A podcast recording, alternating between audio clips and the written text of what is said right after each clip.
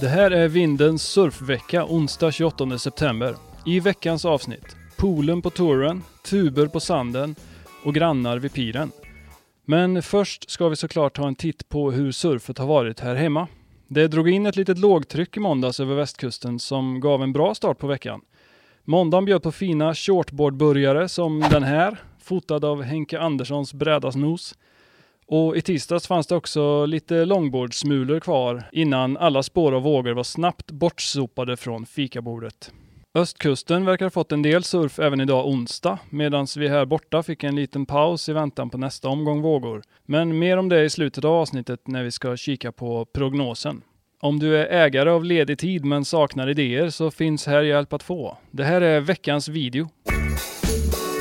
Varje gång man ser namnet Clay Marso i anslutning till ett videoklipp rör man fingret reflexmässigt mot play-knappen. När klippet dessutom kommer från Mason Hoes outtömliga källa av kanonklipp finns det ju verkligen inget att tveka på. Handlingen i den här filmen går väl ungefär ut på att Mason och Gnarso möts på Lombok och blir tubade på Desert Point tills de inte pallar mer. The End. Även två mini-shredders dyker upp och dominerar lite i vad som för dem är ungefär femdubbel gubbe. Men Även om vågorna är dregelvänliga och Ho som vanligt har sin unikt hyperaktiva havsenergi så är det faktiskt Clay Marso som är stjärnan i den här filmen. Och kanske framförallt hans skumma bräda från Chemistry Surfboards. En slags modern pipeliner som ger surfingen en extra spice. Oftast syns ju Gnarso hugga och sparka sönder choppiga ramper hemma på Maui, men de här perfekta vänsterlinjerna passar honom nästan ännu bättre. Se filmen på Mason Hoes Youtube-kanal eller klicka på länken här nere. Okej, okay, jag ska ta en liten paus här och under tiden tänkte jag att ni får lyssna till surfprofessorn David Braff som ska ge oss fortsättningen på förra veckans visdomsord. Varsågod David. Tjena! Förra avsnittet samtalade vi om FOMO, Fear of Missing Out. I det här avsnittet kommer jag dela med mig av några sätt hur vi kan hantera FOMO på. Vi pratade om att det här jämförandet är en aktiv del i FOMOn. Ja, andra får surfa men inte jag. Och det här jämförandet kan skapa en självömkan men också självkritiska tankar som eh, ja, men varför kallar du dig själv för surfare när du inte ens surfar när det är vågor? Och att det här jämförandet också kan ta fart via tittandet på sociala medier när andra surfar. Ett sätt att möta det här på är att styra din uppmärksamhet.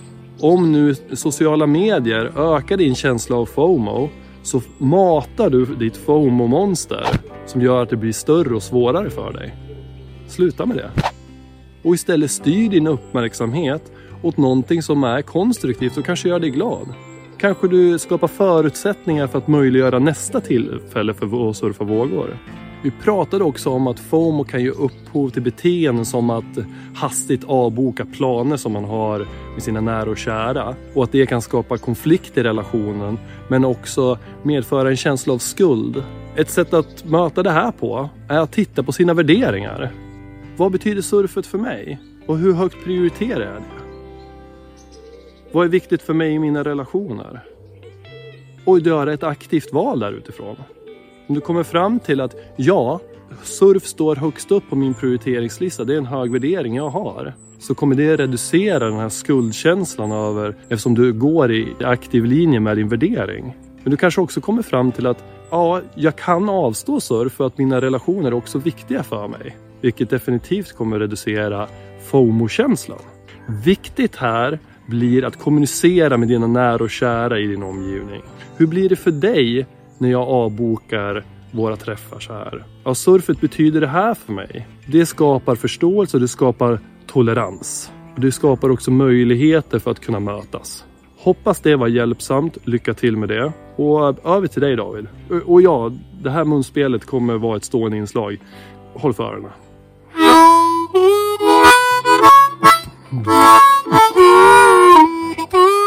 Tack för det David. Många bra tips där.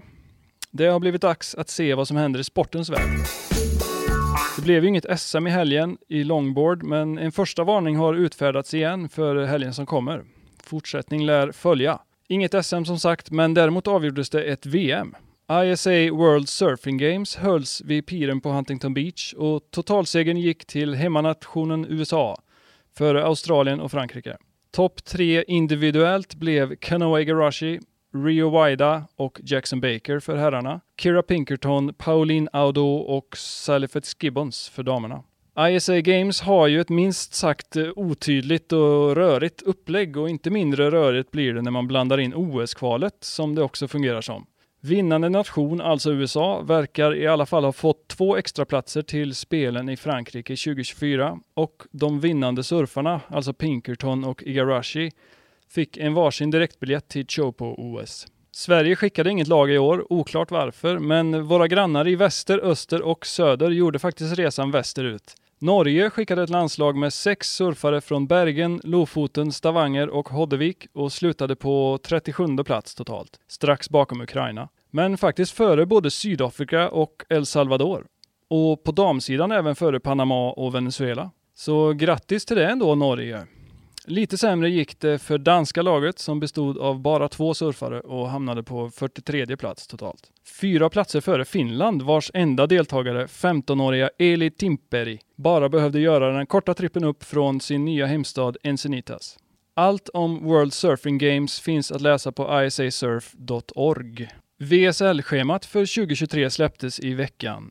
Inga stora förändringar sedan detta årets tour, förutom en jättestor förändring då. Att G-land var utbytt mot poolen i Lemoore, till många internetsurfares stora besvikelse. Lite tråkigt att G-land bara fick en chans och säga vad man vill om poolens kvaliteter som spänningsmoment. Det är ändå ganska lätt att förstå hur VSL har resonerat när de valde 100% score, om man får säga så, tre timmar från sitt huvudkontor istället för ännu en svindyr jättechansning på andra sidan jorden. Touren version 23 startar i alla fall på Pipeline i slutet av januari och fortsätter till Sunset Beach i februari, Portugal i mars och sen innan första halvan avslutas så blir det Bells Beach och Margaret River i april. Därefter kapas ju startfältet från 36 och 18 surfare ner till 24 och 12 innan tävlingarna går vidare på Surf Ranch då i maj, El Salvador i juni, J-Bay i juli och Tahiti i augusti. Finalen för topp 5 kommer återigen hållas på Lower Trestles i september. Okej, okay, det här var allt från sportens värld. Vidare till vädret. Det ser ut att bli en ganska surfig helg faktiskt och en bra start på Stoketober med vind och vågor för såväl västkusten, Skåne och huvudstaden framåt lördag och framförallt söndag. Det här var allt för den här veckan, men vi ses igen i nästa avsnitt hoppas jag. Ha det bra så länge.